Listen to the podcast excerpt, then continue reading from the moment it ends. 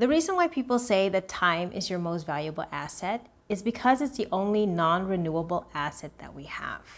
Every other asset or resource can, in principle, be renewed.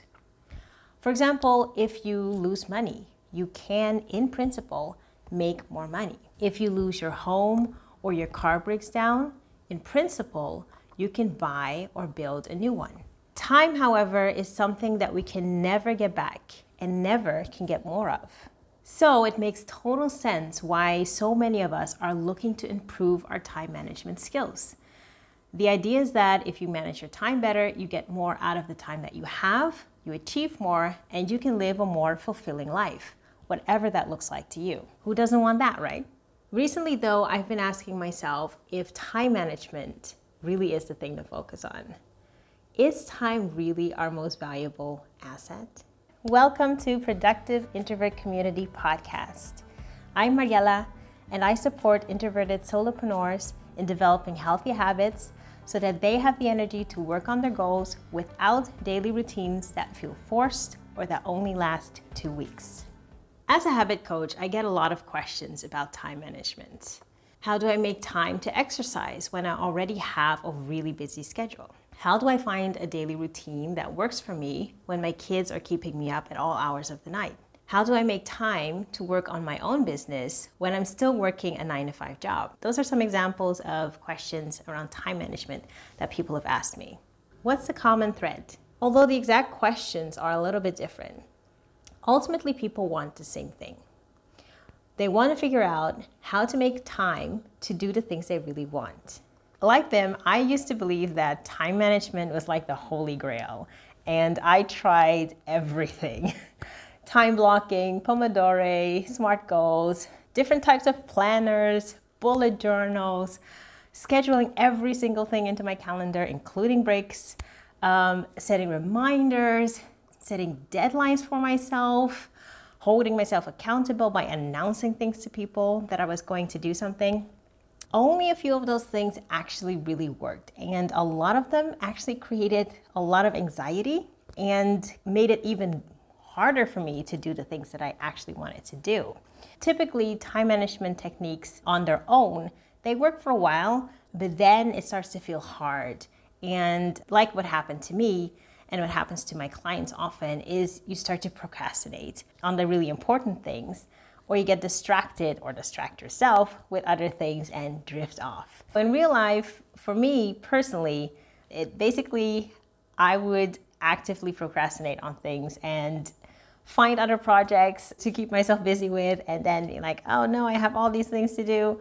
Or I would end up flipping through reels and shorts and spend more time doing that than actually working towards my goals. Which brings me back to the question Is time really our most valuable asset? I've often say that energy management is more helpful to really manage your time efficiently, especially for introverts, because not every hour takes up the same amount of energy. A Zoom call with 50 people can be much more energy draining than having coffee with a friend, obviously. So, why do we treat each hour the same? And when you're an introvert, if you start with a full battery at the beginning of the day, that thing can empty really quickly towards the end of the day. And that happens for a lot of introverts. So managing their energy throughout the day is actually much more important than managing their time. But I view that more as an approach to how you can get the most out of your time and still having healthy boundaries in place.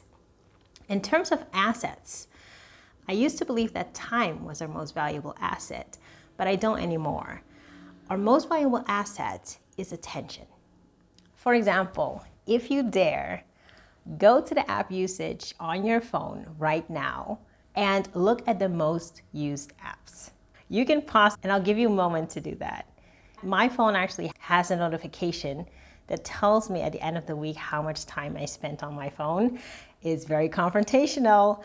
Um, so if you dare, and I've had measurements of up to three hours on a single day on my phone. But this actually is very common. According to apptopia.com, TikTok, Instagram, and WhatsApp were the top three most popular apps worldwide, with over 600 million downloads for TikTok in 2022. And it's not only downloads, but also time spent on social media apps, where TikTok takes the number one spot again, according to Statista.com, with users spending about 23 hours a month on TikTok.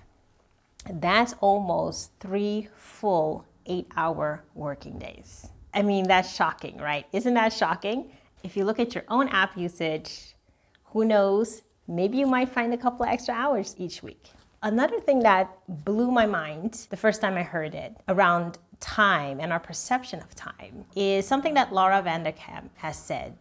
She's a famous time management author, and she made a calculation of when the middle of the week actually is. There are 168 hours in a week, so the middle of the week is 84 hours in. In Laura's case, she usually starts her work week on Monday at 5 a.m. If you add 84 hours to that, that puts the middle of the week at 5 p.m. on Thursday. Even if you don't have an early start like Laura, let's say you start your week Monday at 10 a.m., that still puts the middle of the week at 10 p.m. on Thursday. This really blew my mind when I first heard it because the way our weeks and our weekends are structured, we instinctively think that Thursday is at the end of the week generally we think uh, of Wednesday as being the middle, right? But our perception is off by a full day. And it's a hard thing to shake because even when I make the calculation now, my brain goes, yes, the calculation is correct. And Thursday is the end of the week. the next time that you might feel that the weekend feels really short compared to the rest of the week, the weekend is nearly a third of the full week. Now, of course, I'm not saying that you should quit social media right now or that you should continue working through the weekend because there's all this time. The point is that our perception of time is very different than the time that we're actually spending on things. Our perception of how we're spending our time is skewed. We're often not really aware of what we're actually doing with our time. So, our most valuable asset is our attention. What are you placing your attention on in any moment of time rather than how much time do you actually have? Because in actuality, have the same amount of time each day. This shows up in like the little moments in life, like scrolling on social media for two or three hours before bed and then wondering why you're so tired the next morning. And it shows up in bigger ways in our lives like someone I recently spoke to who felt that she was going through the motions in a job that everyone else thought of as prestigious instead of working on a future that really excited her. What you give your attention to is what's ultimately going to shape your life. And we're often not aware or intentional enough with what we give our attention to. But here's the good news attention is a skill. Focus is a skill, and any skill can be learned. No one is really born with great focus, although we think of it sometimes as you're either good at it or you're not good at it. There are so many examples out there that show that these type of things can be learned.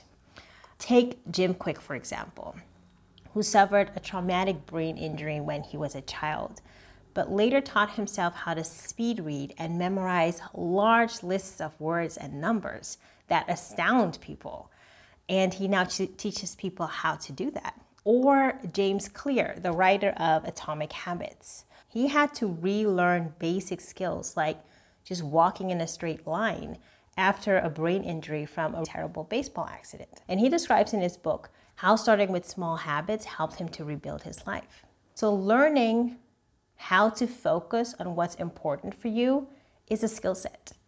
It just takes a little bit of practice. If you enjoyed this episode, please share it with someone who might find it helpful. It's the best way to support the podcast and to help other people find the podcast.